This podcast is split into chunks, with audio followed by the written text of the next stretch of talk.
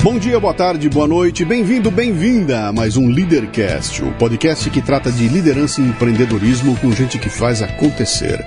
No programa de hoje temos Sara Rosa, atriz pornô e acompanhante, como ela mesmo se define.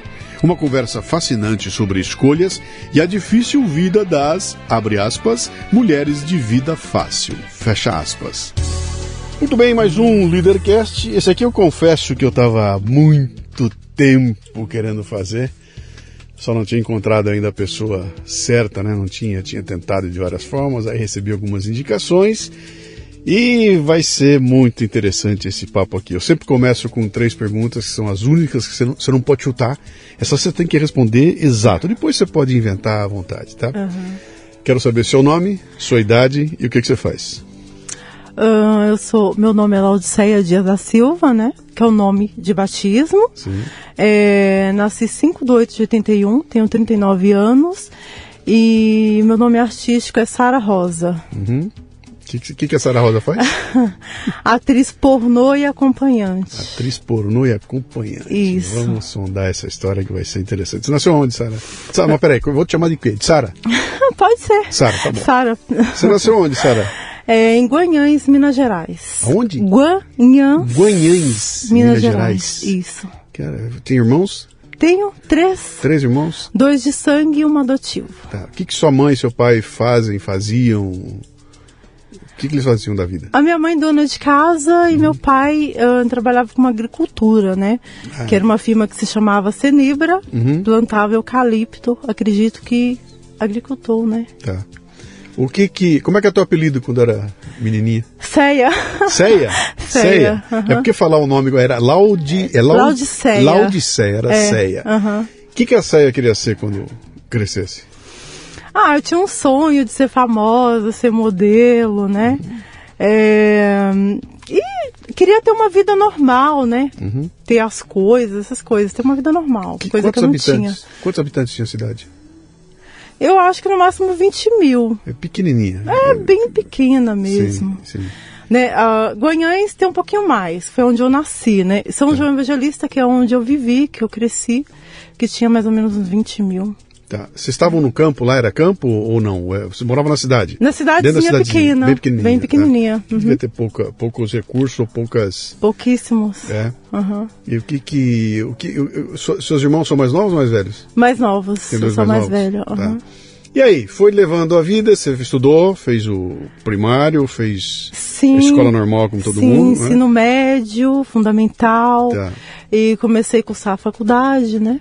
Aonde? Ah, na Uni Santana. É, eu estava estudando jornalismo. Mas que fica recentemente. onde? Fica onde? No Ah, Santana. ah, aqui tá, aqui ah, em São não, Paulo. aqui você estava em São Paulo. tá. Aham. Mas eu tô lá ainda. Ah, eu tô tá lá, ainda, tô lá, tá. tô lá. Depois A gente não chegou pra cá ainda, né? Tá bom. Tá, você viveu lá até que idade? Eu vivi lá até aos 13 anos. 13 anos. E aí cidade. saiu sozinha, saiu com a família? Ah, os meus pais foram trabalhar em Belo Horizonte, que é uma cidade maior. Opa. Né? Porque essa cidade que a gente morava, São João Evangelista, não tinha banco, não tinha nada. Sim. Só tinha mal, tinha escola, né? E aí eles foram trabalhar fora e eu, depois eu fui logo depois. Também fui trabalhar em casa de família. Tá, Era você- doméstica. Tá, foi doce doméstica lá em, em Belo Horizonte. em Belo Horizonte. Isso. Tá. E aí, os, os sonhos de ser famosa mudaram? Olha, Como é que é? Você vai para ser doméstica, que é uma profissão tão digna quanto qualquer outra, mas é uma profissão humilde. né? Humilde. Ela é humilde. Humilde. E eu tenho histórias aqui de, de gente que começa como doméstica e vira vira avião lá na frente, vira É. dona de empresa e tudo mais, porque aquilo é, bom, foi largada.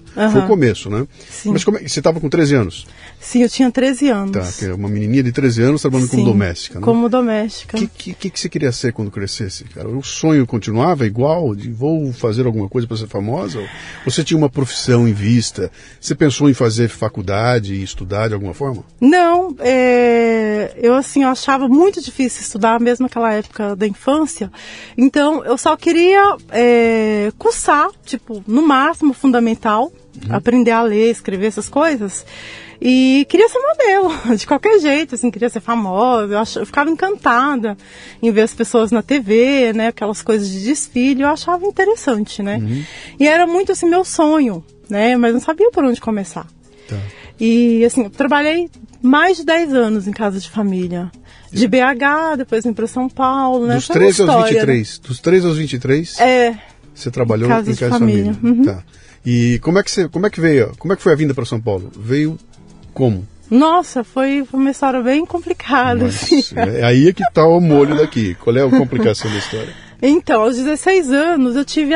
eu fui assediada, né? Aos 16 anos, uhum. né? Com um cara que eu fui trabalhar com ele numa loja de refrigeração em Belo Horizonte. Tá. Né? Porque assim, eu estava trabalhando de doméstica, mas eu queria muito trabalhar de outras coisas também, conhecer o comércio e tudo, né? E eu saí com a minha mãe para a gente comprar uma geladeira usada, que a gente foi morar num, num barraco na periferia de BH. E aí ele perguntou para minha mãe assim: essa moça tá trabalhando? Aí minha mãe falou assim: não, sabe, não deixaria trabalhar comigo? Minha mãe falou assim: deixo. Aí ele começou a me assediar, assim, ficava mexendo comigo, me encantando e tudo. E eu sempre saía fora, né? Naquela, sempre saía fora. Uhum. Aí eu tinha acabado de sair da, da, da minha religião evangélica, né? Tá. E tinha aquelas, todas aquelas doutrinas que eu sempre segui, né? Então, quando eu fiquei com esse cara, eu achava assim que eu não podia ficar com mais nenhum homem. Uhum. Então, que ele te assediou e você começou a ter um relacionamento aí, com ele. Uh, sim, aí depois que aconteceu essa situação de, de estupro, assim, foi praticamente um estupro, né? Uhum. Digamos você, que foi. Você era virgem, você era virgem. Eu era virgem ainda, tá. né? E ele, ele baixou as portas no dia que estava chovendo muito e veio para cima de mim com tudo. E tampou a minha boca. Uhum. E tirou a minha roupa e me jogou no chão. E uhum. forçou a situação e aconteceu, né? Tá. E aí não tinha como eu, assim, pedir socorro, nada. Porque assim, era uma avenida muito movimentada. Uhum. E. E foi muito difícil, desculpa. E aconteceu, assim, eu perdi a virgindade com aquele homem. Uhum. E não era uma coisa que eu queria. Eu queria uma coisa assim, um namorado, né? Uma coisa legal, né? Claro. E, e aí eu acabei assim, eu tive aquela coisa, tinha aquela coisa de religião, de achar que eu tinha que casar com aquele homem, porque era o primeiro e tinha que ser para sempre, assim. Quer dizer, você não. Aquilo não foi um trauma para você virar as costas e ir embora, nunca mais quero ver esse cara. Você continuou lá? Não, eu continuei lá. Uhum. Porque assim, porque a, minha, a vida com a minha mãe era muito difícil. Sim. A minha mãe, eu via minha mãe assim, como um monstro, como uma pessoa assim, de filme de terror. Sim. Aquelas histórias de contos de fada, de, de é, madrasta, né, que sim, fala. Sim. Eu via minha mãe assim, porque ela me tratava muito mal, desde, desde sempre. E aí, para mim, eu achava até melhor viver com aquele homem uhum. do que continuar vivendo com a minha mãe, entende? Uhum. E aí fui morar com ele. Até então, se meus pais souberam tudo, que foi onde eu fui morar, eles me visitavam, depois esse homem mudou. Deixa eu entender, uma, eu vou explorar um pouco isso aqui mais, Pode. tá? Vou explorar mais. Se eu, se eu exagerar, você me fala que eu uhum. paro, tá? É, eu, eu sou homem, né? eu, não, uhum. eu, eu, não consigo me colocar no lugar de uma mulher para imaginar o que é ser estuprada. Eu não uhum. consigo imaginar, não, não passa pela minha cabeça. Eu consigo é, é sei lá, eu não consigo imaginar, uhum. tá? Mas eu imagino que seja um trauma, especialmente que você era virgem, uhum. você estava saindo de uma religião, né? Sim. Você tinha toda uma você tinha consciência do que estava acontecendo. Você uhum. não estava sendo enganada ali. Ele foi para cima de você e você. E aquilo é um trauma tremendo que, para mim, seria o suficiente para você odiar esse monstro pro resto da sua vida. Uhum. E você não fez isso. Né? Você, de repente, se viu numa situação que, cara, eu podia odiar esse cara embora daqui, uhum. mas se eu sair daqui eu vou para onde? Vou ficar na minha casa, mas ele me trata melhor do que eu sou tratado. Como é que foi esse, esse processo? Porque foi. você foi ficar com o cara que te estuprou. Sim. É? Porque assim, eu falei assim, é melhor ficar com esse cara do que a minha mãe, né? Que a minha mãe. Você passou a gostar dele? Olha, eu tive. Chegou um momento, assim, quando completou tipo um ano e meio que a gente estava junto, eu comecei assim a, a, a, gostar, a acostumar com a situação. Uhum. Mesmo não tendo sentimento e assim, na hora que ele ia fazer sexo comigo era muito difícil. Porque eu não, conseguia, não conseguia sentir prazer. Eu, uhum. eu, fiquei com ele três anos, não sentia prazer, não, não, sabia o que era orgasmo, nada dessas coisas. Porque eu sempre via assim como uma coisa forçada. Toda vez que ele vinha, eu, eu lembrava daquela imagem. Você chegou a conversar com ele sobre isso? Perguntar por que, que ele fez isso com você? A gente sabe por quê, mas você chegou a confrontá-lo de alguma forma? Conversei, ele falou que gostava de tirar é, virgindade de meninas novas. E é isso que ele falou. Hum. E que ele se encantou com a minha beleza e não foi, não falou mais nada. E o que aconteceu? Ele ficou mudando de endereço. Meus pais não conseguiam mais ter contato comigo. Meus pais voltaram para o interior e, e aí perderam, perderam contato totalmente comigo. E eu comecei a ficar dentro de casa. Ele saía para trabalhar, ele fechava o portão, trancava o portão, me deixava dentro de casa. Eu já não trabalhava mais com ele. Assim, foi coisa de quatro meses depois já não trabalhava mais com ele que ele não queria. Não queria que eu ficasse lá porque eu fui trabalhar com ele de recepcionista, de anotar recado, de né, marcar os endereços, essas coisas. Então ele falou assim: não aceito você trabalhar mais, você ficar exposta, alguém pode gostar de você e, e levar você embora, tirar você de mim. Aí ele começou a me deixar dentro de casa. Primeiro ele mudou a primeira vez, depois foi mudando para mais longe, para lugares que eu não sabia ali em Belo Horizonte, os lugares afastados, perto do mato. Uhum. Justamente para os meus pais não me achar. E, e aí, Você perdeu contato com seus pais? Totalmente, porque não tinha celular naquela época, Sim. né? Mas Isso... quanto, quanto tempo? Durante dois anos? Três anos? O que que é? Três anos sem contato com meus pais. Uhum. Três anos. Você não pensou em fugir? Fugi, eu fugi. Você eu fugiu? fugi, consegui depois fugir. E nisso, ele me trancava. E outra, ele começou a não comprar mais shampoo para mim, eu não tinha como comprar. Roupa, nada, absorventes, as coisas que mulheres precisam, né? Uhum. Ele começou. E eu falei, por que, que você tá fazendo isso comigo? Ele falou assim, eu não quero que você fique bonita. Não quero que você cuide do cabelo. Eu lavava o cabelo com um sabão. Né? O sabão que eu lavava roupa, eu lavava no cabelo. Era ficou uma bucha no meu cabelo. Ele falou assim, queria ver eu feio pra ninguém gostar de mim, se interessar por mim e me levar embora. Essas coisas que ele falava. Ele achava que você era propriedade dele, é isso? Propriedade. O que, que você era dele? Você não era, você era namorada? Era mulher dele? O que, que você era dele? Não era nada. Eu me vi numa situação assim muito desconfortável, né? Muito complicado, uhum. muito triste, muito depressiva.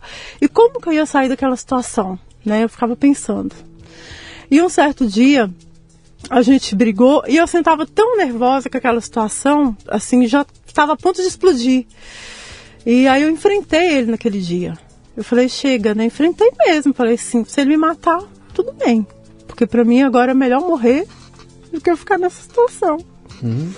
E aí eu empurrei ele, a gente brigou mesmo, assim, eu fui pra valer pra cima dele também. Ele ficou nervoso para não me machucar, ele saiu. Ele saiu e deixou o portão aberto e a carteira dele em cima da cama. Ele tinha acabado de, sair, de chegar do trabalho, jogou as coisas dele em cima da cama.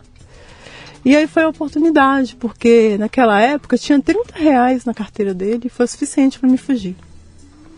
Você saiu correndo, eu com a roupa do corpo? Sim, peguei, eu tava com a roupa do corpo, peguei na mochilinha só algumas peças que eu pudesse usar. É.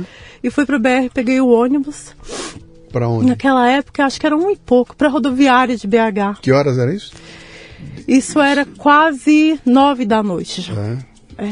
Aí eu cheguei, peguei o primeiro ônibus que eu vi, cheguei na rodoviária, faltava 15 minutos para sair um ônibus, você acredita? Para onde? Para minha cidade. Tá. Ali em São João Evangelista, né, onde meus pais estavam morando na Voltou época. Voltou para casa.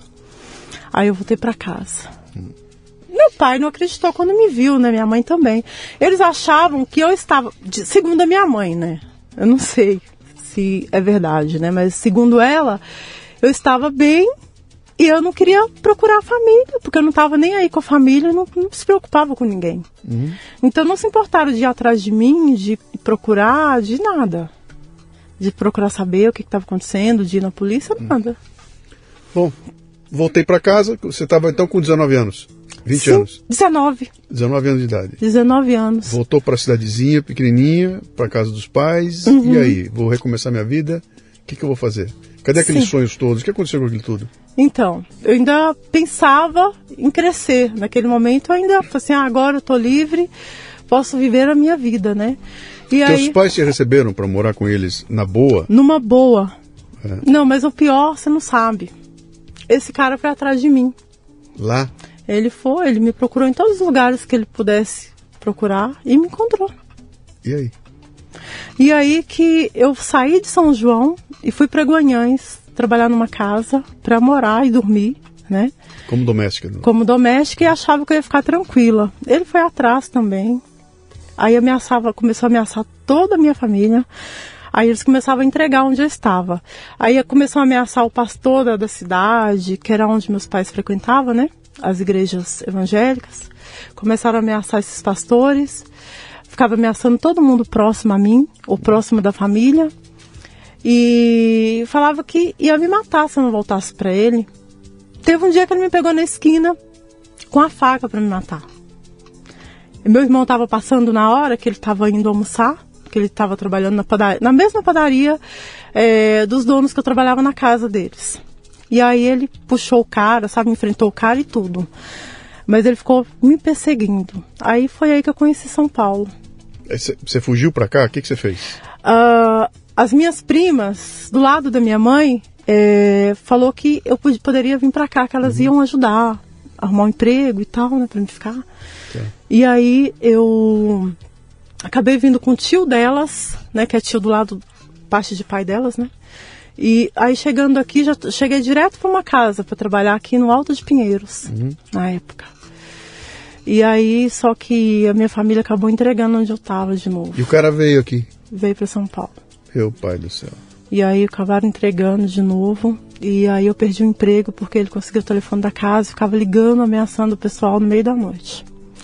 E a família era ótima, família maravilhosa. Uhum. Mas eles me mandaram embora. E aí fui pulando, né?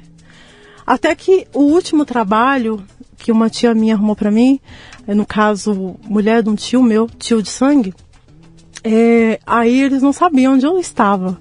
Foi ali que o cara não me achou. Mas aí eu já estava tão assim com a cabeça tão perturbada que eu fiquei depri de, com depressão, né? Fiquei deprimida, Sim. entrei em depressão e comecei a não levantar da cama na própria casa. A, a, o quarto era separado da casa, nos fundos, eu não levantava para arrumar a casa do casal.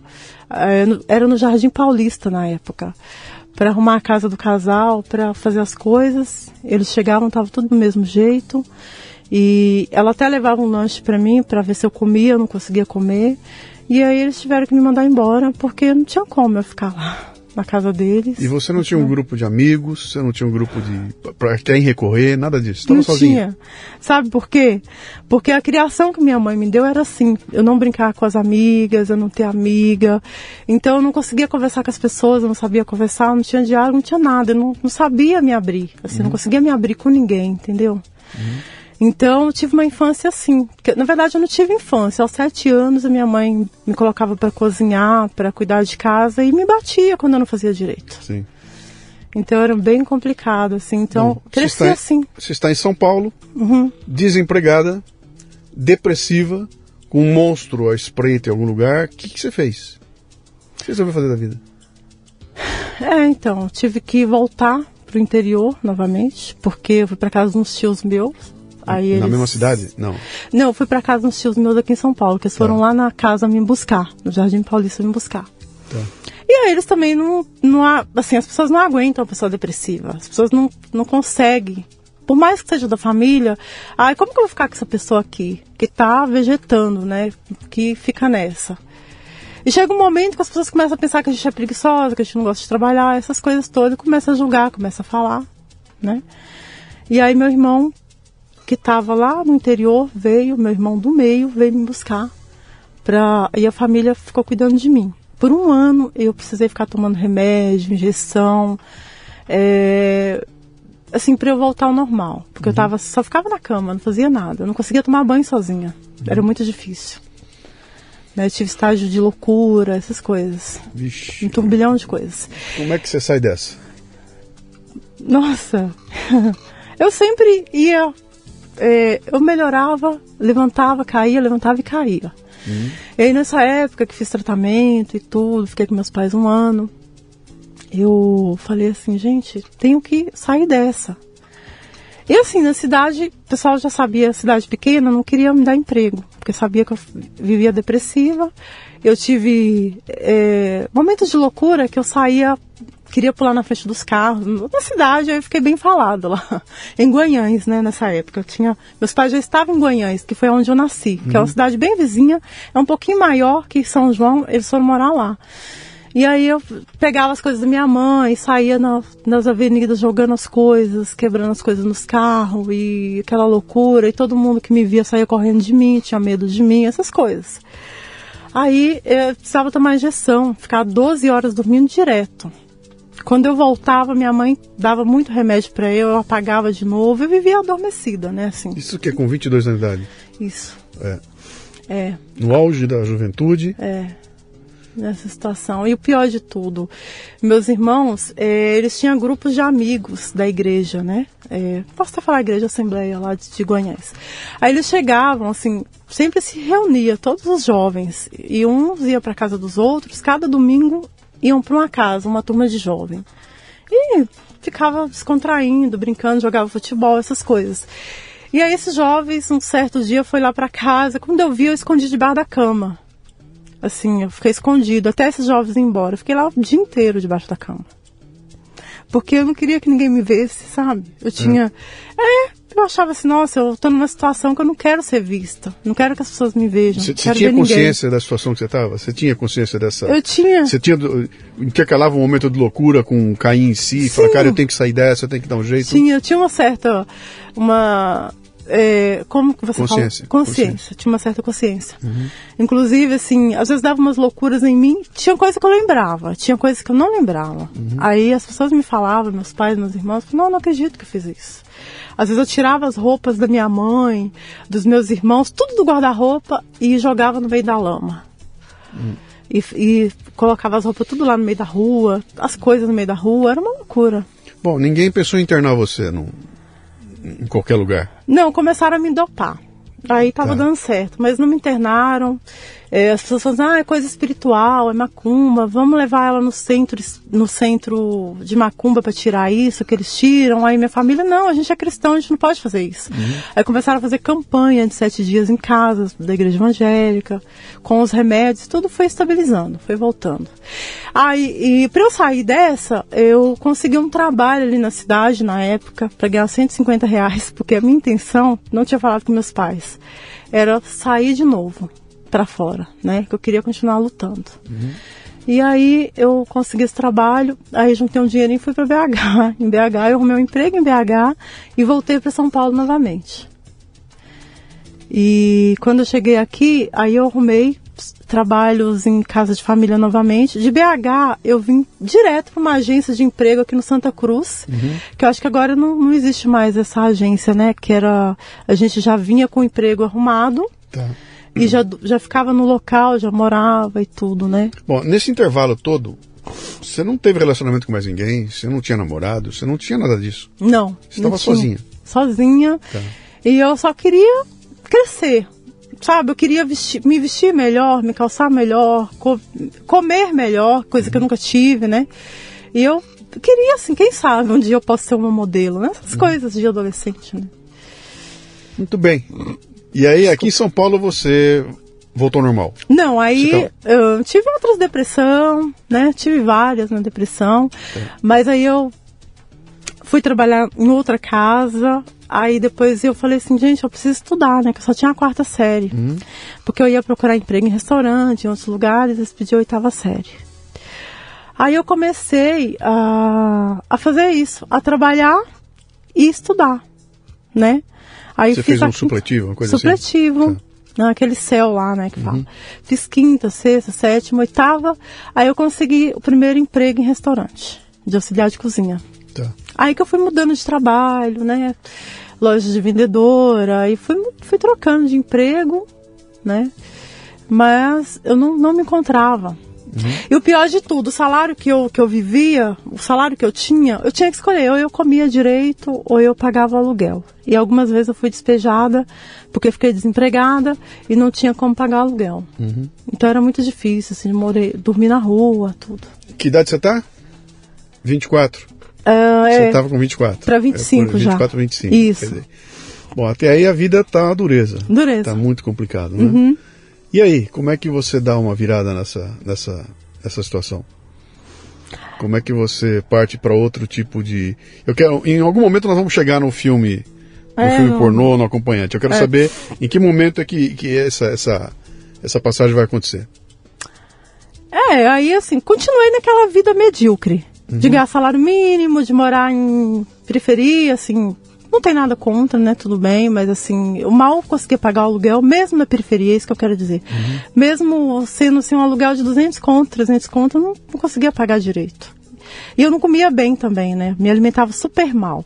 O meu alimento que eu mais comia era miojo. Hoje eu não gosto de miojo porque, assim, às vezes eu tinha fome, era o mais barato, era 50 centavos na época. Então, eu fui trabalhando, fui trabalhando e tudo. E as pessoas falavam assim pra mim, gente, mas você é tão bonita, né? Você podia fazer alguma coisa. Aí fui comprar pão na padaria, os patrão meu, a menina falou assim, nossa, você podia ser modelo, né? Tal. Você é tão bonita. Aí eu comecei a ir em agências para tirar foto. Pegava meu salário, ia, eles faziam aquelas fitas, falavam em chamar. E, mas não chamava, só fazia book, fazia foto, mas nunca chamavam. Entende? E a reviravolta foi que eu, assim, depois eu fui fazer um curso de manicure, de cabeleireiro, que eu falei assim, ah, eu acho que eu vou melhorar, né? Porque assim, trabalhava em padaria e tal. E aí eu saí da padaria e com o dinheiro da padaria que eles me pagaram, eu fui fazer os cursos de manicure e de cabeleireiro. E aí que eu comecei a melhorar a situação financeira, né? Tá. Eu comecei a viver um pouquinho melhor. Sempre sozinha. Sempre sozinha. Continuou sozinha. Sempre sozinha. Tá. E assim, de vez em quando tinha uns paqueras, assim, mas não dava certo. Uhum. Não era coisa legal também, né? Mas tive uns relacionamentos nesse meio termo de ficar, de morar junto um ano, dois anos, mais Tá. pro final antes de ser acompanhante, Tá. né? Bem no finalzinho. E aí eu fiz o curso de, ma- de manicure e cabeleireiro, aí eu não consegui oportunidade diretamente de cabeleireiro. Os lugares falavam assim, ah, você não tem experiência, ah, não dá pra você, tem, a gente prefere pessoas com experiência mesmo e tal. Eu não tinha espaço. Aí eu comecei a trabalhar de auxiliar de cabeleireiro, pra ganhar 600 reais. Uhum. E eu falei assim, poxa, eu acho que eu vou fazer unha, porque é mais independente. Eu faço a minha unha, ganho 50% do salão e tá tudo bem, né? Melhor do que eu ficar aqui ganhando 600 reais.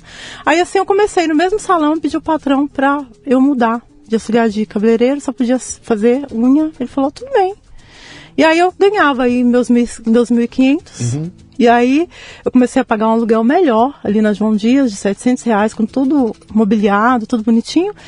E era pertinho do trabalho, eu descia andando, que era ali no Carrefour da João Dias, né? Estúdio único, não tem Tá. problema falar. Tá. E aí eu descia andando, voltava, e aí eu comecei a trabalhar tipo 12 horas por dia para eu tirar meus 1.500, né? Às vezes 1.600, nessa faixa. Mas eu trabalhava de 12 a 14 horas por dia para isso. Não é fácil. Porque lá era. é, não, 12 horas, que era das 10 às 10 que abria, Tá. né? Domingo, feriado, tudo eu trabalhava. Tá bom. Qual é aí a perspectiva, hein? Você tá lá, fala muito bem. Estou, Hum. Já estou ganhando melhor, melhor do que você sempre ganhou.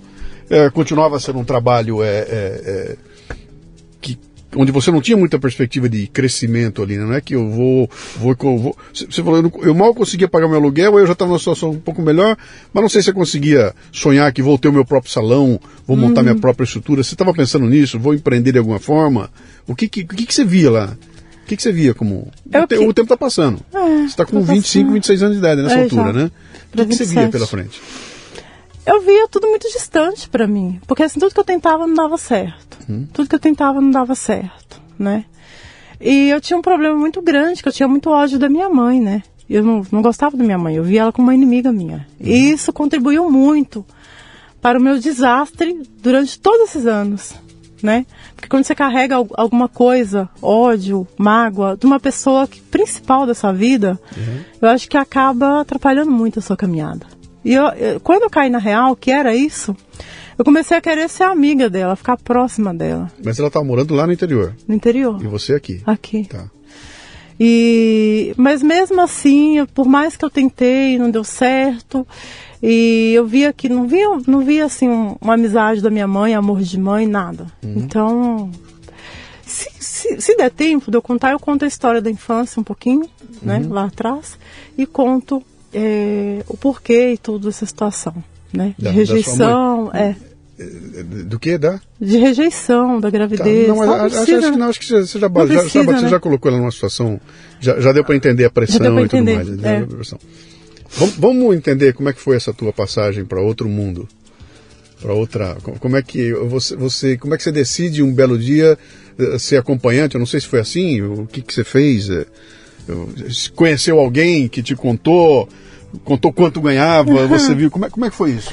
Tinha umas meninas que elas iam fazer unha no salão e elas comentavam. Assim, tem pessoas que são abertas, né, assim. É, assim, elas eram acompanhantes? Sim. Eram, tá. Acompanhante, aí fala assim, ah, você é tão bonita, né? Você podia, de repente, fazer programa, você não pensa nisso? Você ia ganhar um dinheiro legal, Uhum. você ia sair da situação que você se encontra, você ia viver melhor, né? Assim, a gente acabava fazendo amizade com os clientes, né? E elas se abria, falava, não, eu sou acompanhante e tal, mas eu E, ela- e elas te contavam os números que elas ganhavam? Sim, ganhava, disse que ganhava bem, chegava a ganhar 1.500 por semana. Eu Falei, nossa, isso aqui eu ganho por mês. Sim. né? E tranquilo e tal. Assim, Sim. eu não vi os lados negativos do, do acompanhante, né? Sim. Só os positivos, só o dinheiro. Assim, pensava, mas eu não tinha coragem. Falei assim, mas eu não, não nasci pra isso, eu não vou fazer isso, né? E aí eu colocava as leis divinas, né? Não é certo perante Deus, né? Essas coisas.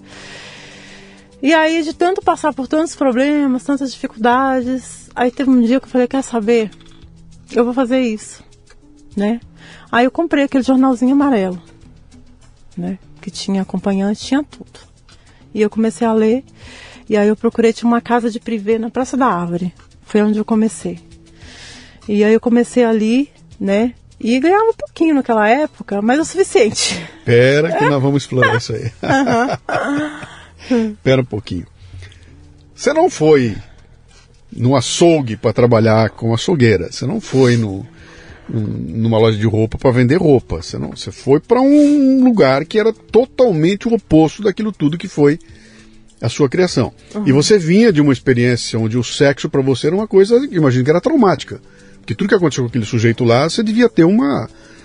Não sei como é que era trabalhado na sua cabeça, né? Não devia ser uma coisa fácil para você.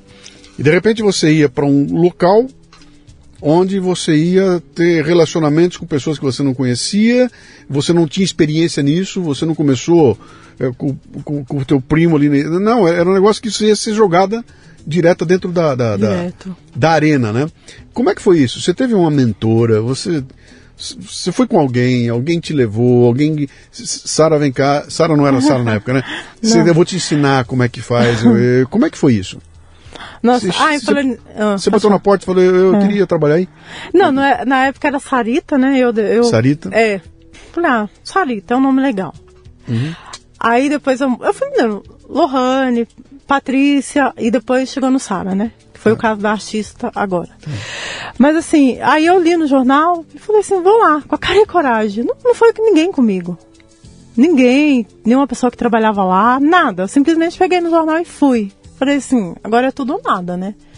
Agora é a minha última tentativa. É a última coisa que eu vou tentar. Porque eu já tô cansada de trabalhar e não ter nada, não conseguir nada. Não ter o que eu quero, né? Que é o básico do básico, que é comer bem, se vestir bem, essas coisas, né? E eu vou lá. Fui, bati na porta, né? No endereço que tava lá, cheguei lá. Aí Eu mulher, queria trabalhar aqui. aí a mulher me atendeu. Aí, aí, ela o- sentou comigo na sala para fazer a entrevista. É. Aí eu conversei com ela, falei assim, olha, eu nunca trabalhei, não sei se eu vou ter coragem, né? E mas eu vou tentar, né? Se não der certo, tudo bem. Aí, logo depois, acho que coisa de 15 minutos depois que eu já estava lá, um cliente entrou. 15 minutos você chegou. Dizer, Eu ia perguntar se ela te deu um manual, Não, se ela sentou com você nada. para vem cá, vamos te explicar como é que acontece, é assim que você faz, é, é, sabe, o procedimento tem que ser, não faça isso. Ninguém É. te deu nenhum tipo de instrução. Não, ela só falou os valores, como Sim. que funcionava, o valor de uma hora, quer que eu falo? De É, meia fala, fala. Então, uma hora era 100 reais e meia hora era 50 reais. Tá. né? É, o trivial, oral e vaginal. Aí se eu quisesse fazer, por exemplo, um anal, aí eu cobrava a parte no quarto. e Ela falou assim, não pode cobrar menos que 50 reais, que as meninas cobram de 50 para cima. Aí foi, É. não, tudo bem. Aí foi, foi isso só que ela falou, né? E- Tua naturalidade de me falar essas coisas aqui me deixa incomodado, sabe? Porque eu imagino que você devia estar. Cara, esse não era teu ambiente. Você não vivia Não isso. Você não vivia de sentar na frente de uma pessoa e falar: o sexo custa tanto, vai ser assim, vai ser assado. Você não tinha essa prática. Não tinha, não E tinha você essa estava diante da mulher ela dizendo você vai fazer assim, assim, assado, né? E, Sim. e aí você sentou numa cadeirinha e ficou ali aguardando. É, eu falei assim, agora vamos ver o que vai acontecer, né? Porque eu pensei, ah, pra quem já eh, passou necessidade, fome, aqui em São Paulo, dormiu um dia na rua, na chuva, porque ficou na rua, não tinha lugar pra ficar. É. Isso aí é fichinha. Eu pensei, né? Ah, isso aí eu acho que eu vou conseguir sim. Imagina. Aí fui, falei assim, agora é tudo nada. Não interessa, não tô nem aí, sabe? Entrou um cliente. Foda-se. Entrou um cliente. Entrou um cliente. Aí entrou o cliente. Tinha várias meninas lá. Várias. Aí E, que e o cliente olha e ele escolhe. ele escolhe. Só que nesse daí, ela foi malandra, né? É. Ela chegou nele e falou assim: Ah, tem uma menina nova, não, não tem experiência e tal. Ela falou que se não der certo no primeiro cliente que ela vai embora. Conversou com ele. Sim. Né? Eu não sabia. Fiquei sabendo depois que ele voltou várias vezes, né? Lá. Sim. Aí, aí falou assim, aí você chama ela e tal, né? Trata ela direito, falou assim. Conversou bem com ele. Aí ele não pediu apresentação, né? E eu já subi direto. Ele não pediu o quê? Não pediu apresentação. O que, que é apresentação? Apresentação, o cara falou assim: ah, quero apresentação. Aí vai, faz uma fila de meninas, que é um privê, né? E E, elas vão passando, ele vai olhando todas elas passando e escolhe É. uma delas. isso, Certo, é, certo. ela cumprimenta, dá um beijinho. Tá. Aí aquele mais agradável, que for mais simpática, às vezes ele leva pro quarto. Ele que escolhe, né? Então ele não, não teve apresentação. Só- Não. A tua primeira vez já foi Direto. direto. Tá. Aí eu só peguei a minha bolsinha e subi. Ela me deu camisinha, que nem isso eu tinha. Aí ela me deu camisinha e falou assim: ah, então eu subi. E aí ele me tratou super bem, foi super legal. Aí eu pensei: ah, se todos os clientes for assim, eu vou continuar, vai ser legal, né? Essa, essa tua primeira, essa, tu- essa tua primeira experiência foi algo prazeroso? Foi, foi algo prazeroso? Não foi prazeroso, mas foi Tá. tranquilo. Foi assim. tranquilo, você foi não, uma coisa não, leve. não, não foi nada que te assombrou. E, e tanto que você falou, quando terminou, você falou, pô, se todos eles forem assim, É, dá pra, falei, dá pra, dá pra levar. dá pra levar. Só Né? que era um cliente que não chegou a transar, esse daí. Tá. Me tratou bem, tudo. Só pediu pra fazer oral, Tá. só. E conversou um pouco comigo e pronto. E foi embora. Foi embora. E quanto na tua mão? Cinquentinha? Aí, cinquentinha que foi de meia hora. Sim? E aí, é, depois eu tive outros. Eu tive, eu entrei, cheguei lá às sete da noite, fechava 10 horas e eu tive mais dois de uma hora. Então, já na saí tua, de lá. na- na tua primeira vez, foram três pessoas, três caras, três programas. Três programas, 250 da, é, que eu ganhei e mais o anal. Eu tirei mais uns 100 conto ainda. Eu saí de lá mais ou menos com uns 350. Tá. Então vamos. Em menos vamos- de vamos- três Vou horas. explorar você um pouquinho aqui. Que hora terminou isso tudo? Você começou sete horas da noite, que horas terminou? 10 horas eu fui embora. 10 horas você foi embora. Muito bem.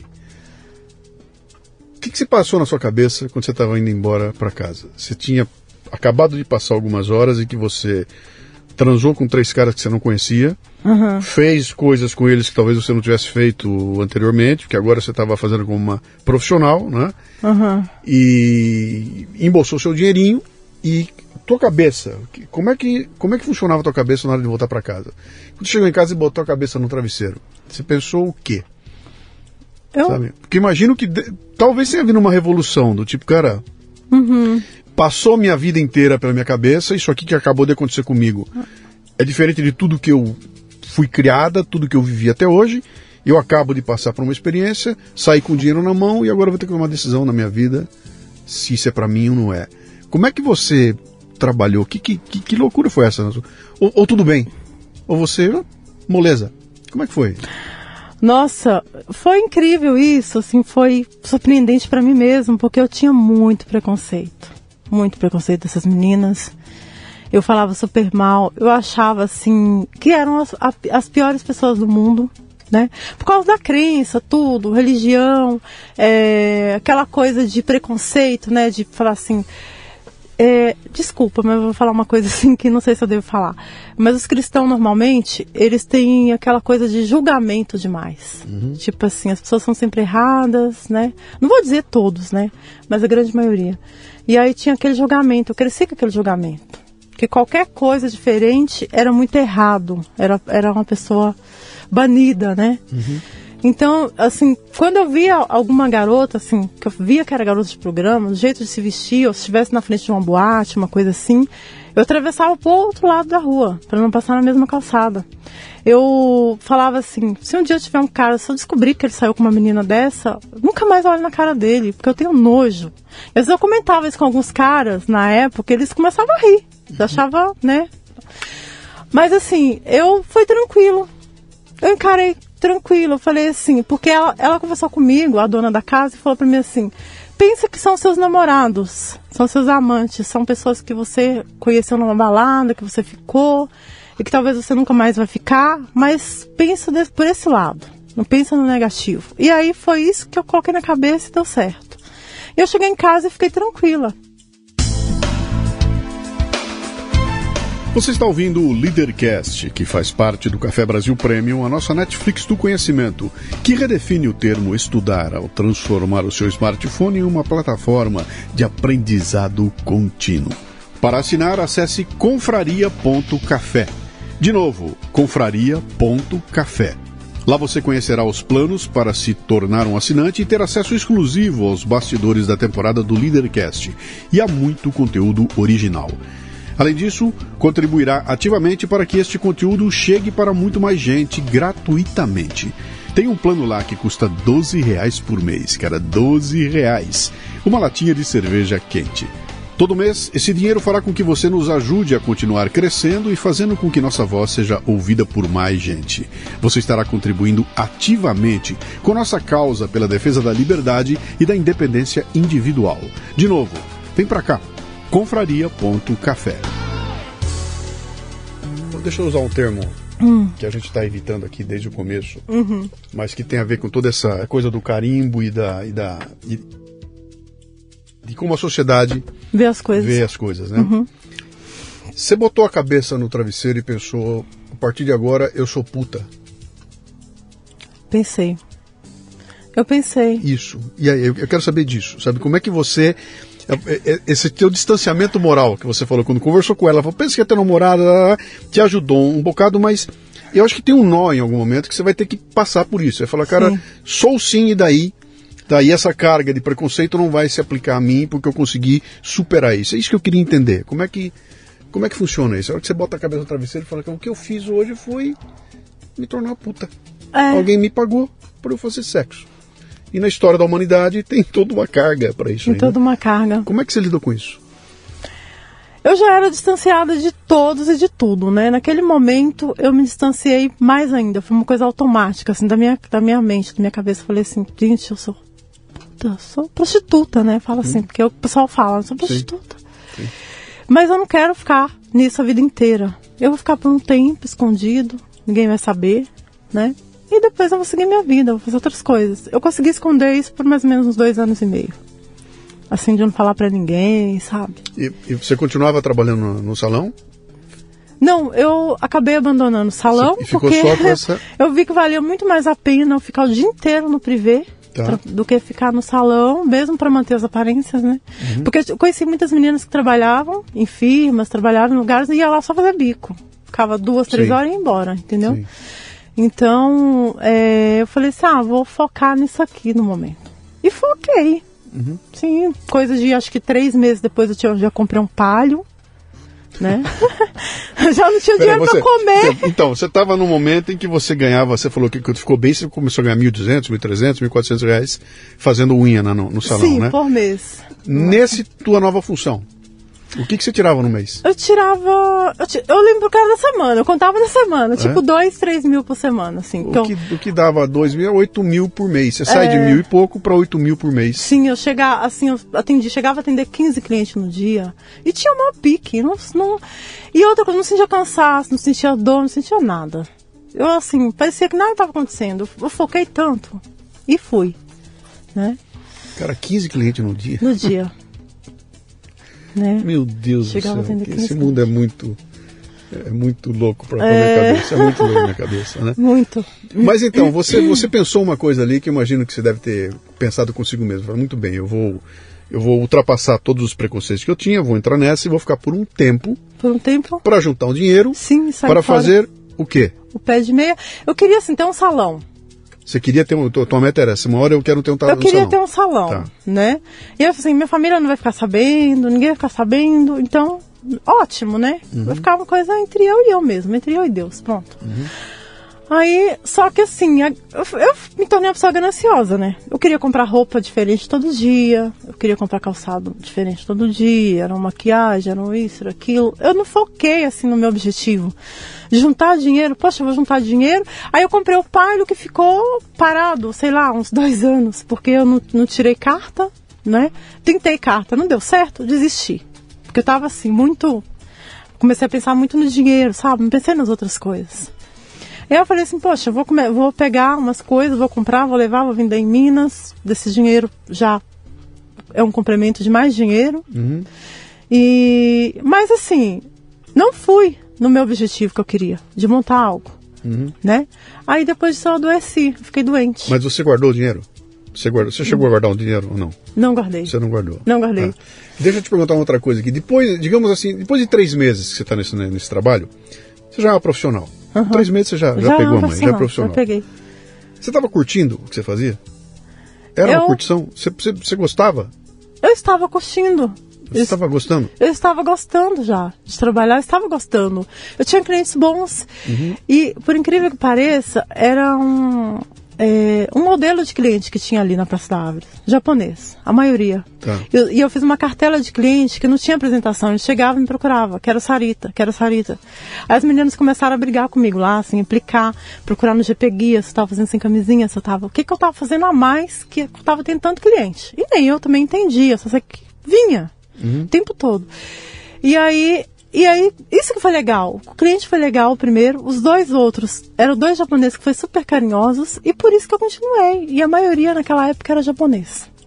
Tá. Claro que foi mudando, né, os, os modelos de cliente. Tá. Mas foi uma das coisas que fez eu continuar. Né? Tá. Você está fazendo parecer que é fácil. É. Você está fazendo parecer que aquele pessoal que fala que as mulheres da vida fácil estão É. certos, né? Eu não sei se é fácil. Você que pode me dizer se é fácil ou não, né? Porque, vamos lá de novo, eu não consigo me colocar no teu lugar, eu não consigo imaginar uma fila de homens chegando e eu entrar no lugar e transar com toda a intensidade com esse cara, mesmo que seja fingindo, né? É. Mesmo que seja fingindo, mas tem ali uma. Cara, tem alguém entrando em você, pô, né? É, o E, tempo sabe, todo. Então, é- Desconhecido, né? então, e, e como é que você lida com, com essa questão? Sabe, tem, tem uma questão moral nessa história toda aí. Isso não te incomoda? Você, você se projetou uma, algum momento lá na frente, daqui a X anos, Uhum. quando você estiver casada, você estiver com filhos e Uhum. tudo mais, e você vai ter esse teu passado inteiro. Isso está trabalhado na sua cabeça? Você consegue enxergar isso como um, é um momento, é uma passagem, é um caminho para alguma coisa? Como é que. Você nunca pensou nisso? Olha, eu pensava, mas depois eu falei assim, ah, minha família já sabe, todo mundo já sabe, porque eles ficaram sabendo através de filme, porque eu não tinha contado. Aí eu falei assim, então vou seguir em frente até onde der, né? E não penso no passado, que por exemplo, se eu casar, ter filhos, ah, é o meu passado, eu não vou ter vergonha dele. Eu acho que eu encaro as coisas da melhor forma possível. É, é o que eu sou, né? É o que eu vivo. Então eu não vou fugir disso. Quando, quando foi isso? Quanto tempo faz que você começou lá na agência Praça da Árvore? Quanto tempo faz isso? Tem cinco anos. Há cinco anos. Pô, Cinco não, anos é, atrás. não, é, não é tanto tempo assim. É, né? foi- Você já estava madura, você já, Já era uma mulher madura quando você 30 começou. anos já. Tá, ela começou madura, né? Comecei madura. Tá. É, como é que o. o... Cara, tinha tanta pergunta. A gente fica curioso. né? Eu fico curioso, Eu também né? vou me pra- perdendo. Não, mas eu fico curioso para entender isso, porque você, de novo, você faz parecer que é fácil, Aham. sabe? Dá a impressão que é fácil. Você falou até o momento aí, você falou, pô, esse era do bom, né? Mas cara, como é que você lida com o risco, sabe? Com o medo, de, de- sabe? Pô, tem alguém que você não conhece, que entrou lá, que vai estar com você sozinho no lugar, pode ser um maluco, pode ser alguém violento, pode ser alguém doente, pode ser alguém. Tem, tem mil opções de, de, de riscos aí. Você lida com isso tranquila? É- Como é que você se garante, sabe, para esse tipo de. de... Hoje hoje você não está mais, você não, não tá mais em, em privê. Você não atende mais em privê. Não, particular só. Você é particular. tá. Particular. Mas enquanto você estava num privê, eu até entendo. Você está num ambiente que. Tem proteção. Se acontecer alguma coisa, tem uma proteção É, ali, né? É- é- quando você vai particular, é, é diferente, né? História. Uhum. Mas como é que você lida com isso, com essa coisa de imaginar que tem um risco, sabe? Tem alguém que eu não conheço vai chegar aqui.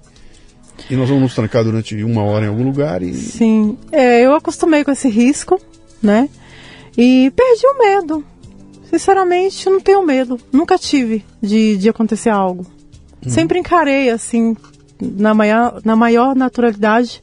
Não que eu não tenha corrido risco, já corri risco, sim. Sim. E, e consegui de, sair. E deve saber de histórias de eh, colegas que que sim que, que, tiveram problemas e com clientes, com clientes que, que foram assassinados tudo sim. por clientes, não só ter apanhado, mas assassinados.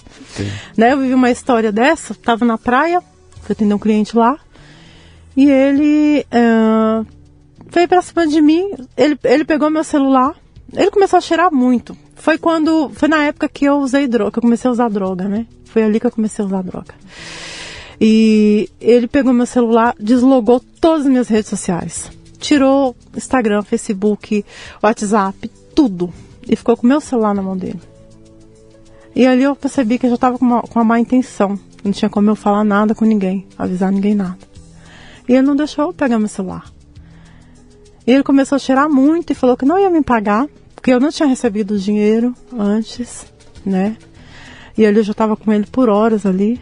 E ele me forçou a usar a droga primeiro. Forçou mesmo. Ele falou assim: você tá comigo, você vai ter que usar e pronto, acabou. E aí eu comecei a cheirar. Foi na época que eu comecei a usar cocaína, né?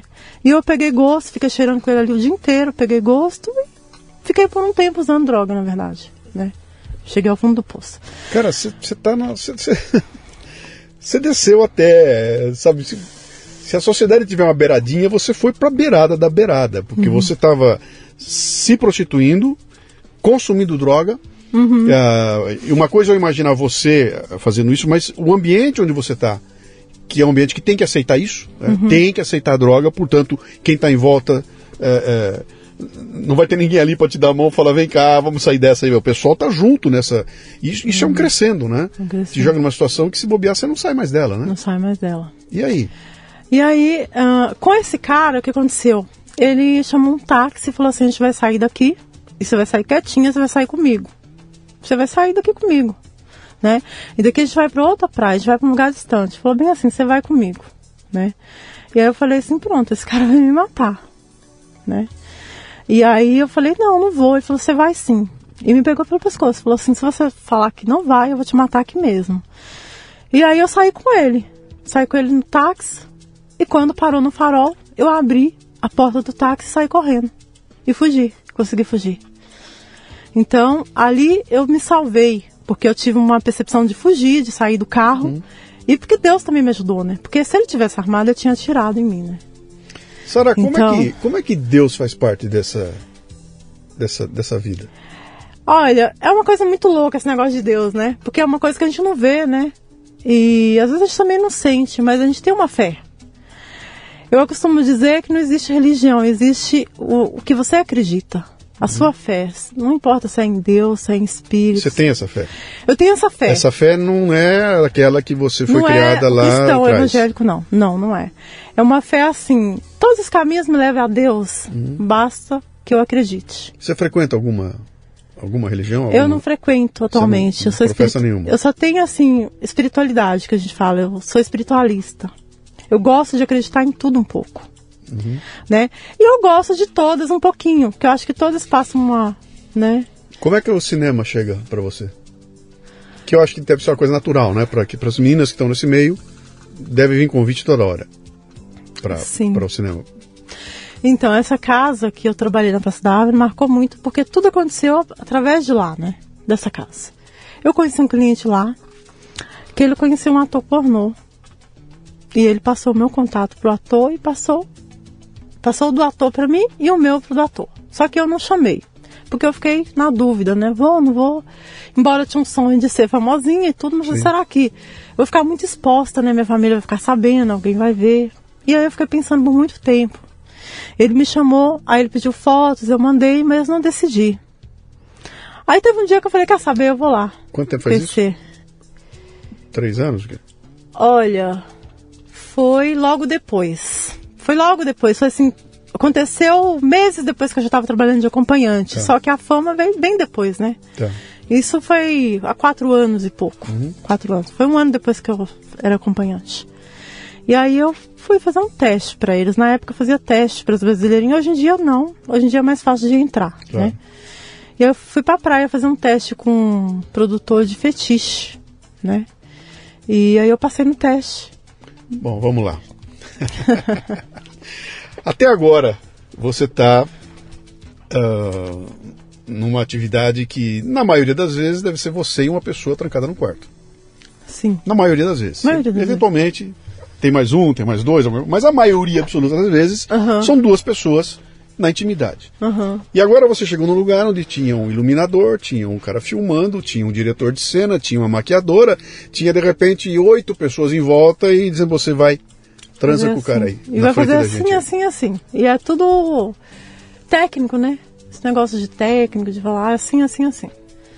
E eu falei, ah, tá bom. Aí eu pensei, ah, vou fazer como eu faço no programa, vou ser natural, né? Vou fazer como se eu estivesse com um namorado, com alguma coisa assim. Sim, mas aí você Não abre me o olho, aí, aí você abre o olho e vê oito pessoas te olhando lá.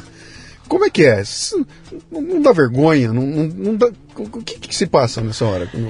Eu não fiquei. Sabe o que, que eu penso? Sempre tinha alguma força maior que na hora me ajudava, assim, em tudo. Porque eu encarava tudo numa boa, assim, como se fosse tudo muito natural. E aí também ali veio aquele frio, aquele medinho, mas na hora que começou a gravar eu encarei naturalmente. E deu certo. Foi a cena que mais fez sucesso. E aí que eu continuei gravando, continuaram me chamando, né? Foi assim. E aí, de repente, então você está fazendo dois, você tem duas áreas de ação agora. Você está fazendo o teu programa e está no cinema. No cinema, No as duas Bom, coisas. Com o cinema, a tua arte começa a ser distribuída por aí, né? É. Um dia chega nos seus pais, É. chega um filme lá. Eu imaginei que assim, um dia se pudesse saber por alguém, né? Sim. Mas eu não pensei que fosse tão rápido, né? Sim. Mas aí eles descobriram através de WhatsApps, né? Esses grupos de WhatsApps. Sim. Que meu pai trabalhava na firma, tinha um grupo de WhatsApp, né? Meu irmão tinha grupo de WhatsApp. Então as pessoas começaram, mandaram, ah, aqui. E aí pegaram um trechinho meu que eu falava na casa lá, que, que eu era de Guanhães, Minas Gerais. Aí todo mundo começou a mandar para todo mundo. Que eu era de lá, olha, tem uma pessoa que é daqui da cidade, que é atriz pornô, sabe? Começaram com essa. Aí Sim. chegaram rapidinho. E aí, pessoa, algumas mulheres, não sei quem, ligavam pra minha mãe e falavam: Você tem uma filha vagabunda, não sei o quê, você tem uma filha puta, né? E, e assim, mas nunca falava quem que era, né? É. E aí, esse pessoal veio, a tua família veio tirar você dessa vida ou não? Não. Não tinha. Deixaram os laços, os laços estavam quebrados, os laços estavam quebrados, né? Estavam, mas assim, também nunca chegaram em mim e apontaram o dedo. É. Assim. Sempre tiveram preconceito, claro, todos têm. Mas nunca chegaram em mim, assim, falar assim, ah, você é uma vagabunda, você Até é uma hoje, puta. até Até hoje. hoje. Nunca Nunca, chegaram, nunca falaram. Eu nunca soube também que alguém tivesse falado algo do tipo em relação a esse meu trabalho. Uhum, Né? tá. E é isso. E aí os filmes começam a fazer sucesso. E começa. E você começa se torna um nome conhecido no meio. Quer dizer, Sim. se fala do meio da pornô Da- no Brasil, pornô seu brasileiro. nome Sara Rosa ficou conhecida. E no fetiche, né? É. No mundo do fetiche, que não é brasileiro, é mais exterior. O que, que é o mundo do fetiche? É outro tipo de público. É, normalmente quem gosta do pornô não gosta do, do fetiche. Aham, Porque assim, é coisas diferenciadas, sim. coisas bizarras. Né? Não só coisas naturais, mas coisas bizarras também, como chuva marrom, chuva prata. É, não, esse tipo não de filmagem. eu não vou entrar em detalhe aqui, mas. é- diferente. Não, mas dá. eu, eu, eu, eu fico, eu fico, é, é, é, de novo, eu, eu, Ah. eu fico. é- Essa tua naturalidade com que você trata isso aí me dá a impressão. Deixa eu ver como é que eu, se eu consigo. É, sabe, é como aquele. É como um cara que trabalha num. num, num- num- eu não quero ser. Um cara que trabalha num pronto-socorro e chega alguém todo arrebentado. E o cara olha para aquilo e fala, cara, isso é a coisa mais natural do mundo. Esse cara todo arrebentado com as tripas saindo de fora, eu trabalho aqui, isso é meu trabalho, é a coisa mais natural do mundo. E se eu olhar uma cena daquela, eu desmaio, eu caio ali, né? Mas para ele aquilo se torna uma coisa natural, né? E a gente olha e fala, pô, esse cara não tem coração, como é que é isso? Não, ele, ele se adaptou ao trabalho e aquilo para ele é o normal. Entrar um cara com o olho caído, é, é meu trabalho é esse, eu vou tratar dele Normalmente. Então ele não sente o impacto emocional porque ele criou uma armadura emocional para isso. Você parece que criou uma também, então para você é tudo bem, né? Mas tudo bem mesmo? Tudo bem. Tudo bem. Assim, eu tive muitos momentos assim que eu parava, assim, ficava uh, meio triste, não falo, e também ao mesmo tempo deprimida, assim, pensando sobre tudo isso, né? Às vezes quando eu ficava sozinha, né? A maioria das vezes eu estava sozinha. Às vezes eu mesmo não queria amizades, não queria estar próximo das pessoas, que eu ficava pensando no julgamento delas a meu respeito. Inclusive na, na escola de dança tinha pessoas conhecidas que me julgavam, que falavam mal, entendeu? Então eu afastava de todo mundo. Porque as pessoas começaram a saber quem eu era, né? Assim, por causa do pornô e muito exposta nas redes sociais, essas coisas. Então ficou muito complicado. Mas de dois anos pra cá que eu, assim, que eu fiquei realmente conhecida, assim. Eu não, hoje em dia eu não consigo andar na rua, no meu bairro, assim. Por causa de assédio, os caras ficam parando, os caras querem perguntar alguma coisa. Ah, você é então, é fulana? Então, isso que eu ia te perguntar, quer dizer, chegou a fama que você sonhava quando era menina lá atrás, né? É. Sou, sou famosa, de certa forma, sou uma modelo, sou é. conhecida, sou famosa, saio na rua, as pessoas me assediam. Uhum. É um assédio bom? Não. Eu, assim, a gente acaba não tendo mais vida, porque, poxa, eu não posso andar naturalmente mais na, na minha rua, né? Uhum. Não posso dar uma volta com o cachorro, não posso fazer nada, que as pessoas ficam abordando. Então, isso, isso eu entendi, que, que tem uma incomodação da abordagem, mas É eu quero entender o abordagem. seguinte: uma coisa é alguém chegar pra você e falar, cara, te admiro, você é linda, assina pra mim aqui, que legal, pô, que bom estar com você, que, pô, adorei o que você fez. Isso é uma abordagem que. Por mais que te incomode, pô, tem alguém aqui que gosta de mim, que tá sorrindo pra mim, que É. tá me, me dando boa energia, né? Isso, isso é uma coisa. E tem outra abordagem que chega e fala, pô, é puta, É. eu vou, é. eu vou ganhar essa mulher, já Eu vou lá já vou, é vou lá, vou lá porque ela é fácil, né? É. Esse tipo de abordagem acontece? Acontece Sempre, você- muito, muito. Porque eles pensam assim, ah, uma mais, uma menos pra ela não faz essa diferença, né? Ela fica com muitos, ela é puta, então. É uma vagabunda qualquer, eles pensam assim. Então, o tipo de abordagem é muito agressivo. Agora, falando dos fãs, que é o que você falou, que ah, eu te admiro, você eu gosto do seu trabalho, são pessoas legais, são pessoas boas, né? São, é, é o que eu queria, o reconhecimento de fã, né? Não assim sendo abordada na rua por algumas pessoas, né? Que são grosseiras, né? É, tem um diferencial aí. Né? E essa tua exposição dessa tua intimidade?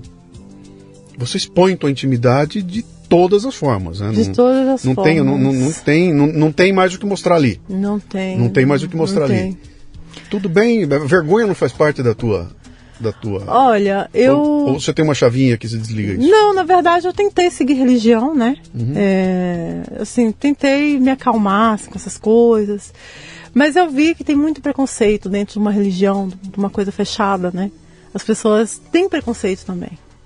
Então eu preferi ficar meio que afastada mesmo, no meu mundo, assim, sabe? Fazer minhas orações, eu e Deus, assim. E, E as, e as paz. meninas que são suas colegas?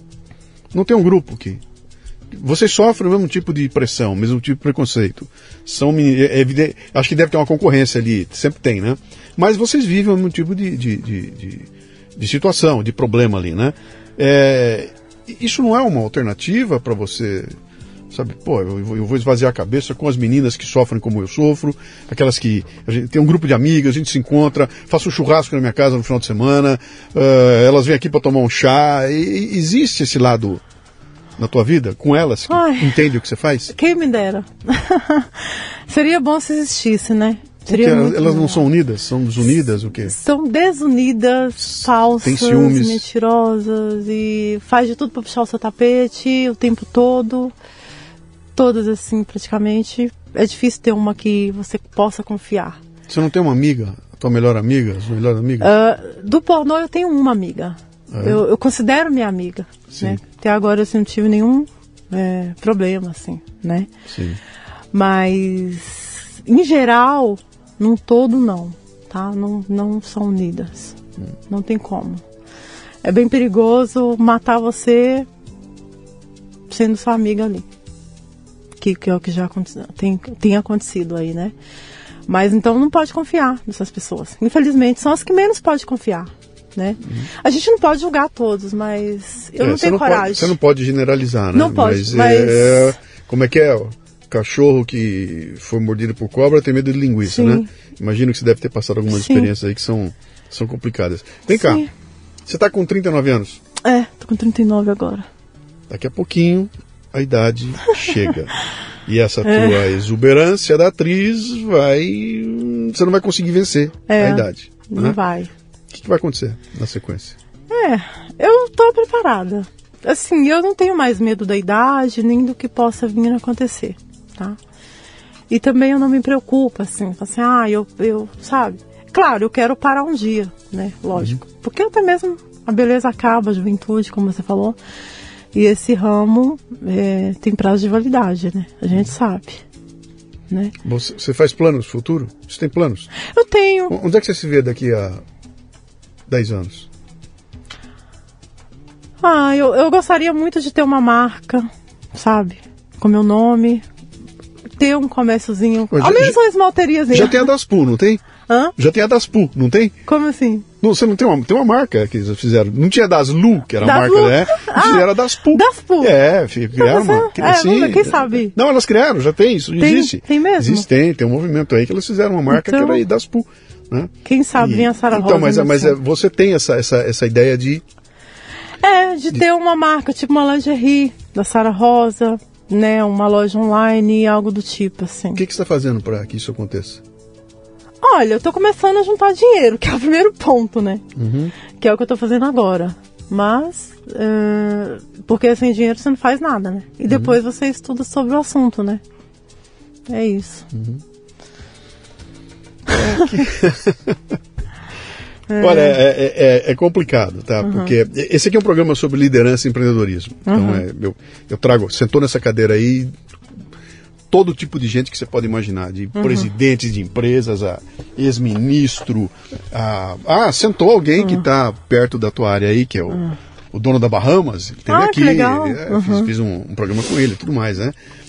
E, e eu estou tentando olhar para você, para o teu trabalho, como uma, uma- um empreendedorismo, uma empreendedora, né? Você é, você tem a tua própria empresa, tem o teu próprio produto, você é uma prestadora de serviço, Aham. é, é, que presta um tipo de serviço que a gente olha e fica meio, é meio complicado encaixar em algum lugar ali, até porque tem uma carga de preconceito e, Muito. e, a, e a sociedade é. É, quando você sai na rua e está caminhando na rua, você imagina, você caminha imaginando que todo mundo está te olhando? Sim, você tem, você tem essa impressão. E será que tá me reconhecendo? Por quê? Porque você é bonita e é reconhecida ou porque estão te julgando? Me julgando. Eu Hum. penso. Sempre assim. Vá, eu acho que porque me viu na internet, né? Então talvez esteja me julgando, algo do tipo. E se vem algum cara mexer comigo, então já, já fico assim meio, sabe, não apavorada. Mas com receio, né? Com medo de algo, assim. Você não imaginou que o tipo desse teria esse lado da fama? Não, não imaginei que eu, que eu pudesse passar por isso. É. né? Inclusive, tive, tive a abordagem do cara insistir, me, me, me seguir, assim, me perseguir no meu próprio bairro. E aí eu parei de sair, de andar pelas calçadas, por ali, mercado, essas coisas. Só saio de carro. Não dá pra sair de a pé. Não dá pra fazer caminhada, nada. Porque tem abordagem, né? Eu não sei o que, que eles pensam, É. né? É, é tenso, hein? Isso é, é- é uma vida, é uma vida tensa. É É, uma vida tenso, tensa. porque você não pode ser você. Não posso ser eu. Você não pode ser. E sempre ser você. gostei. Põe Então. uma bermuda, sai de chinelo, fica à vontade por aí. Sim. Não posso mais. Acabou. Tá. E, bom, isso vai ter um tempo, isso vai durar uma hora, vai acabar. Vai acabar. toda vai acabar, Vai né? acabar. Então, Uhum. só para a gente caminhar para o nosso finalmente aqui, Hum. é, eu te perguntei sobre o futuro, né? Você tem, você me contou um sonho que me parece que o sonho de criança, né? Ah, quando eu crescer eu quero ser famosa, tá legal. É. Ah, quando eu crescer eu quero ter uma marca. Aham. Tá legal. Bom, você está construindo uma marca, mas é nova, são dois, três anos, três ou quatro anos, né? Uhum. Que é uma marca dentro de um nicho muito restrito. Muito e que, restrito. E tem um tempo de validade. Daqui a pouco ela passa e vai aparecer a Uma outra. né? Regina Zé, que vai acabar com a Sara, vai pa- ultrapassar a Sara É. e coisa e tal, né? É. É, você está de alguma forma é, procurando alguém para te assessorar nisso? Você falou, vou ter a minha rede social. Como assim? É, sabe? Tem um lado empreendedor aparecendo aí, sabe? Do tipo, vou trabalhar para que as coisas aconteçam ou é só sonho? Você falou, estou guardando dinheiro. Tá, Guardar dinheiro é um pedaço, eu Sim. terei dinheiro. Agora, eu tenho que ter a técnica para fazer, eu tenho que pensar, eu tenho que ter o marketing dessa, dessa Alguém minha. que né? tenha conhecimento. Eu né? tenho que ter marketing para isso. Eu tenho que, se eu vou pensar na minha rede social, eu tenho que pensar na rede. Uh, não é só botar a minha rede lá e, e botar fotinho fazendo hum. caras e boca, sabe? É. Tem todo um trabalho sendo feito todo lá. Trabalho. Você não tem, você não, não, não, não mexeu em nada. Pra... Não, não fui atrás ainda disso. Quero construir a marca. Você não... Só, só pensei, falei, seria uma ótima ideia, mas não, não saiu disso, assim, de uhum. procurar alguém, conversar sobre, não. Tô falando isso agora aqui. Né? Tá. E o coração? Tá Como tranquilo. Você lidou bem, você tem. Você teve companheiros, tem companheiro, você tem. Você tá levando uma vida mais tranquila, você tá sozinha. Como é que você tá? Tô, eu tô num relacionamento. União estável, né? Que fala. Sim. Quando você não casou no papel, Sim. mas você tá morando junto. Tô com uma pessoa. É. Sim. Sim. E tá dando certo, assim, né? Uh, eu posso falar um pouquinho sobre? Claro, por favor. então, eu conheci ele trabalhando. É um cliente? Era, um cliente. cliente. E aí se tornou meu marido, assim. Claro, ele também não quer que eu continue nisso, ele, ele quer me ajudar a, a arrumar alguma outra coisa para fazer. Quanto tempo faz isso? Que eu estou com ele, fez um ano e meio agora. Um ano e meio. É. é. E ele lida bem com essa. Nem com, tanto assim. Com, com, os vídeos, com os vídeos, com tudo. Não muito. É. Rola umas crisezinhas de ciúme, de briga, mas é coisa de casal, né? Uhum. Então, não consegue lidar 100%, né? Ninguém sim, consegue, né? Sim. É. E, e, vocês estão agitando alguma coisa para Sim. Porque ele, ele para ele apressar a tua saída, sabe, aquela história, você tem um, você tem uma máquina girando hoje que tá tá rendendo, tá tá tá tá, tá, tá te dando o dinheiro para você guardar para cuidar da tua vida e tudo mais. Essa Sim. máquina não pode ser desligada amanhã de manhã, né? Não pode. A menos que fosse um milionário, fala, para tudo, vem viver comigo aqui que eu vou. Uh, você não pode desligar a máquina de uma hora para outra. E... Mas tem que ter um plano, né? Vocês não é, conversaram ele... sobre um plano? Na verdade, ele é analista de sistema, né? Uhum. Ele está com um projeto de uh, pro... programação, trabalhar Sim. com programas. Sim. Ele coisas. e você trabalhando no programa, olha e aí, interessante. É, então, programação, é, é, tá vendo? Os dois trabalham no programa. Já veio a palavra, programa, Sei, então. né? É, e eu tava fazendo faculdade, uhum. só que aí veio o Covid-19 fechou. E online eu não estava Você está fazendo jornalismo? Isso, rádio e TV, tá. que também inclui jornalismo, né? Sim. Que é a mesma área. E aí tô parada por uns meses até voltar ao normal, né? A faculdade eu retornarei. Sim. Eu só tranquei e volto. Porque eu preciso ter uma profissão. Trabalhar em algo, fazer algo. Sim, na hora que passar o tempo é. de validade, você vai fazer o quê? Uhum. Jogador de futebol vai ser técnico, vai é. ser, vai é. dar aula para criança, etc e tal. O que que faz alguém com o teu perfil? Vai ser diretora de filme pornô? Vai ser dona de uma de um privê?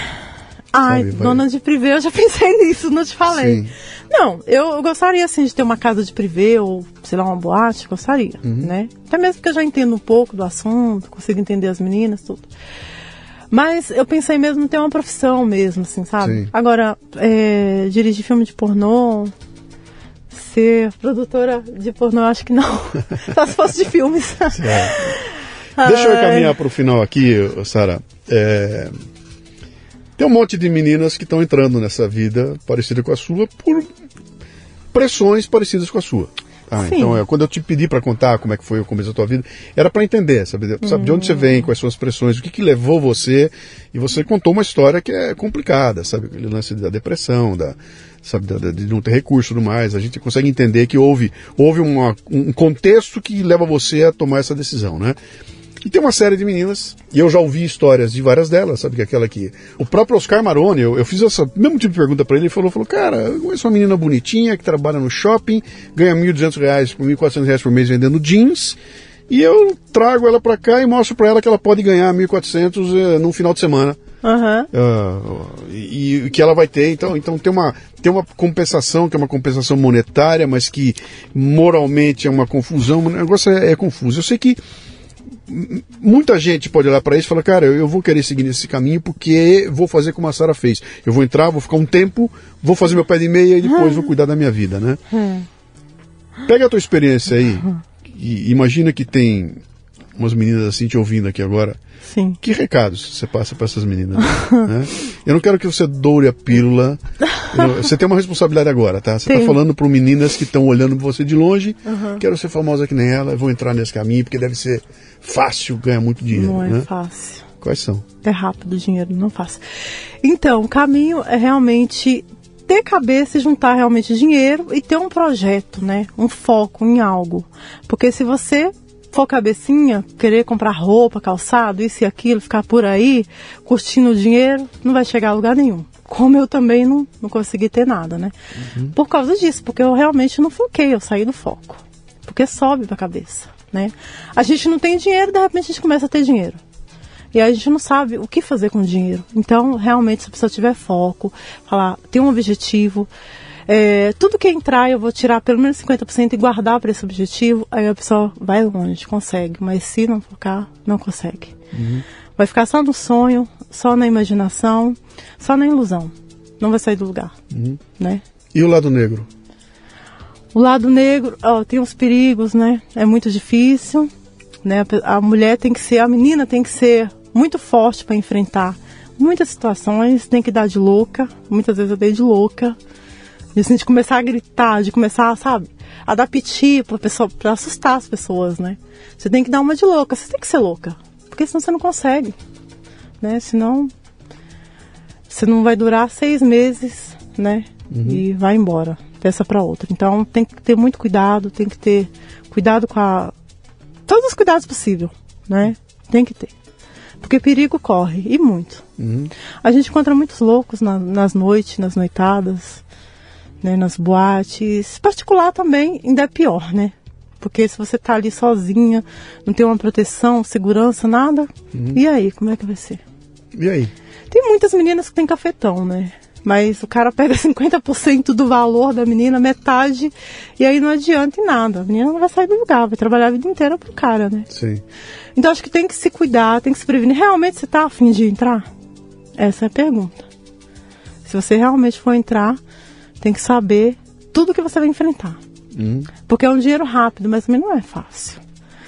Né? Você pega cara, cara grosseiro que machuca na hora do sexo, cara que não toma banho, que tem mau cheiro, que quer que você faça as coisas que você jamais faria até com seu companheiro, com seu namorado.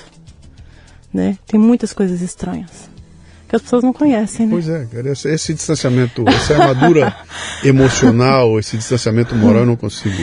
Então. Eu não consigo entender como é que isso É, pode então, que as pessoas têm a ilusão de ser só um sexozinho. É. Papai e mamãe chegou lá e quando o cara foi embora e deu dinheiro, não é assim. É. Se o cara, o cara que está pagando, a maioria deles, eles querem fazer coisa que nenhuma outra mulher faz. Então eles pagam, eu tô pagando, eles falam assim, é. então eu tenho que fazer o que eu quero. Entendeu?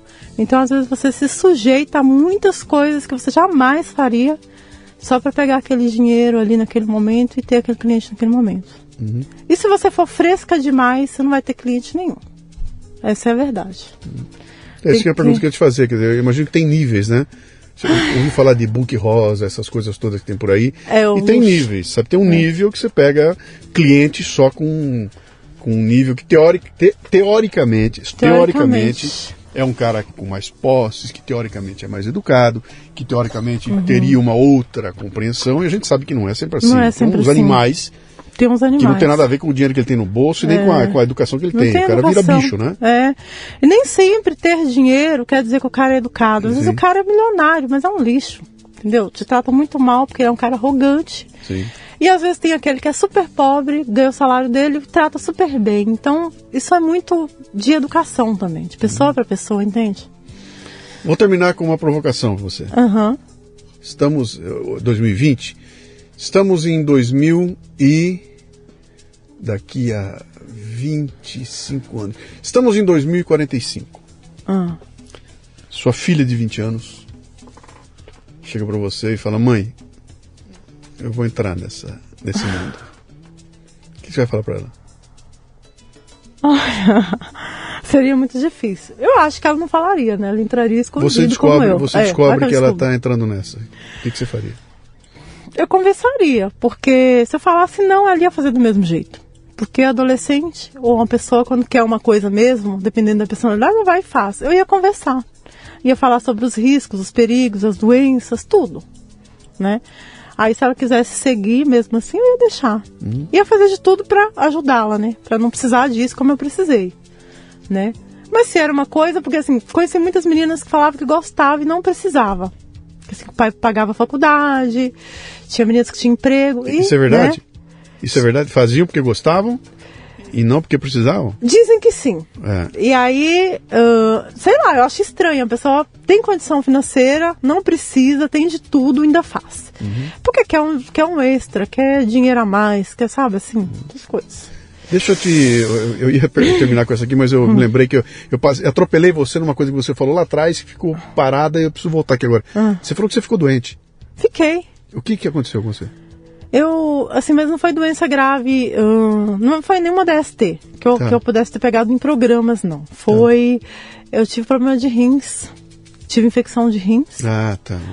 Porque, na verdade, eu não tomava água, né, assim, eu só trabalhava, trabalhava, trabalhava, não me preocupava com minha saúde.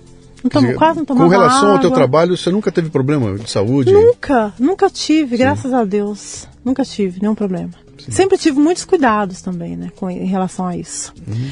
E aí eu tive problemas de rins e eu fiquei gravemente eh, com infecção nos rins. Uhum. E eu tava, eu já começava a andar torto, assim, não conseguia sair, mesmo assim estava lá fazendo atendimento. Sim. Mesmo assim, doente, continuava. Teve um momento que eu não aguentei, chamei um táxi, fui para o hospital, fiquei internada. Ele falou assim: olha, mas três dias você ia morrer. Vixe. Seus rins não ia ter mais como. Fez se, exame e detectou. Se você chegar numa festa, hum. Uma festa. Fica numa festa. Numa festa num, num, lugar onde estão as pessoas sentadas, lá num, qualquer. E alguém bota no telão e começa a passar um vídeo de um filme seu. E a turma começa a assistir o filme todo lá. Uhum. Você senta para assistir o filme legal com orgulho? Você tem vergonha? Que, que bate em você? Hum, eu sairia na hora. Você sairia na hora? na hora. De vergonha? Sim, porque é engraçado. Quando eu tô fazendo os vídeos ali, eu fico muito natural, como se nada estivesse acontecendo. Mas só para eu parar e assistir, eu não consigo. Nunca parei para assistir um vídeo meu, eu não assisto. Por quê? Nenhum deles eu assisto. Por quê? Porque eu me sinto mal quando eu vejo. Eu falo, nossa, eu mesmo que estou ali, nossa, que estranho. Então, mas eu, eu quero entender, eu quero, entender, eu quero entender o que, que é esse mal. Esse mal que você sente. É vergonha do que você está fazendo? É uma sensação de que está sendo humilhada? é uma sensação de que você pode estar fazendo mal e as pessoas vão estar dando risada. É, o, o, que, que é? O, que, o que, que você não consegue ver ali? Você olha para eu não queria estar nessa situação, o que, que é? É tipo uma opressão, assim. É, eu fico meio oprimida com aquilo lá. Assim, eu podia ter sido atriz de outra coisa, né? Não de pornô, de expor o corpo, porque, porque as pessoas falam de mim, quem me conhece, né? Olha eu aí e tal. Assim, na verdade, eu não me sinto orgulho de ver eu transando ali nos vídeos, não. Uhum. Não me sinto orgulho mais. Assim. No começo podia até ser e tal, né? Mas depois a gente vai vendo, a gente vai amadurecendo, vai vendo diferente as coisas, né? Porque eu sei que tem meus irmãos, meus, meu pai, né? É, parentes, tios, todo mundo, né? Que, querendo ou não, né? Uhum. Falam sobre isso, mesmo que eu não saiba, mas falam. E aí eu me sinto mal nesse sentido. Uhum. Por causa da sociedade, família, essas coisas. Então eu não é. assisto. É. Sara, quem tiver interessado em encontrar você, assistir você, ah. é, fazer um programa com você, como é que faz? Qual é o contato melhor teu aí? Instagram? O que, que é? Nossa, Instagram é difícil responder, porque é muitas pessoas que me chamam, então eu demoro muito. Como é, endereço, como é o endereço do Instagram? Como é que é? é Arroba Sara Rosa? Não, é Sara Rosa, atriz oficial. Sara Rosa. Atriz oficial. Tudo junto. Sara Rosa, junto. atriz oficial. É, tá. o Twitter também. O Twitter é arroba Sara Rosa Oficial, tá. atriz oficial. Você tem um site também? Não, vou fazer. Não tenho, mas eu tô no YouTube. Uhum. e lá eu no finalzinho eu coloco o meu celular, meu tá. WhatsApp, porque eu não escondo, né? Tá. E tá lá no Instagram, meu número, no Twitter, em todos os lugares. Uhum. Tá? Então é fácil de me achar. E eu também tô no site Foto Acompanhante, que é de garotas de programa, é um site popular. Tá. Podem me achar lá.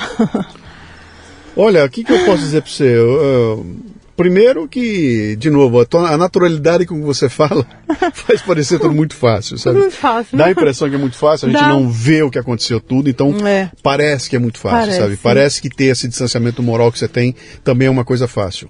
E eu não sei se é fácil, sabe? Eu não sei quantas tem a força que você tem para chegar é. e falar isso tudo e falar, cara, tá, tô fazendo, vou lá e uma hora isso vai é. passar. O que, que eu posso dizer para você é o seguinte se cuida. Uhum.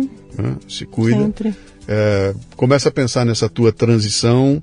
Sabe, só guardar dinheiro não resolve. Você tem, Não que ter, só. você tem que ter um plano. Um plano. Você tem que ter um Verdade. plano. Você tem que ter um plano e tem que encontrar alguém Um que possa. Uhum. Ó, vou te dar um caminho aqui. É, Sara, vamos fazer o site. Quem sabe ouvindo esse, esse, esse- isso aqui, alguém se toca e fala: peraí, deixa eu ajudar a Sara É. a construir essa marca, né? Para ter uma, um, um canal de saída aí, né? Uhum. E, cara, obrigado por você ter Eu que agradeço. vindo aqui e falar de forma muito. tão aberta assim, sabe? E- Gostei muito também do Legal, papo. é um papo né? comprido aí, mas que. É. Agora minha cabeça que tá milhão. Vou tentar botar ela no lugar É, aqui. porque que nem você falou, não é fácil. Muitas meninas se afundam em drogas, né? Sim. E Você saiu, você começou. eu você entrei, parou. mas saí. Eu É? fui forte e consegui sair. Tem Tá. meninas que não saem. Se afundam e, Sim, e acontecem coisas, né, sim. Ruins. Tá bom. Bom, pra você que tá ouvindo a gente aqui, só vou dar uma dica, eu tô com ela trancado aqui dentro do estúdio, ali fora está o companheiro dela nos assistindo, talvez ele tenha ouvido pela primeira vez essas histórias todas, né? E toca a sua vida, toma cuidado, né? use máscara. Use máscara, gente. Eu- e use camisinha, Horrível. né? E use camisinha. Valeu. Arranjei uma namorada na banda do norte. A menina era de morte e era bonitinha. Me disse se quiser fazer amor com ela, você tem que arranjar também a camisinha. Muito bem, termina aqui mais um Leadercast. A transcrição desse programa é exclusiva para assinantes da Confraria Café Brasil e do Café Brasil Premium. Lembre-se, confraria.café. Você ouviu o Leadercast com Luciano Pires. Mais uma isca intelectual do Café Brasil. Acompanhe os programas pelo portal cafebrasil.com.br.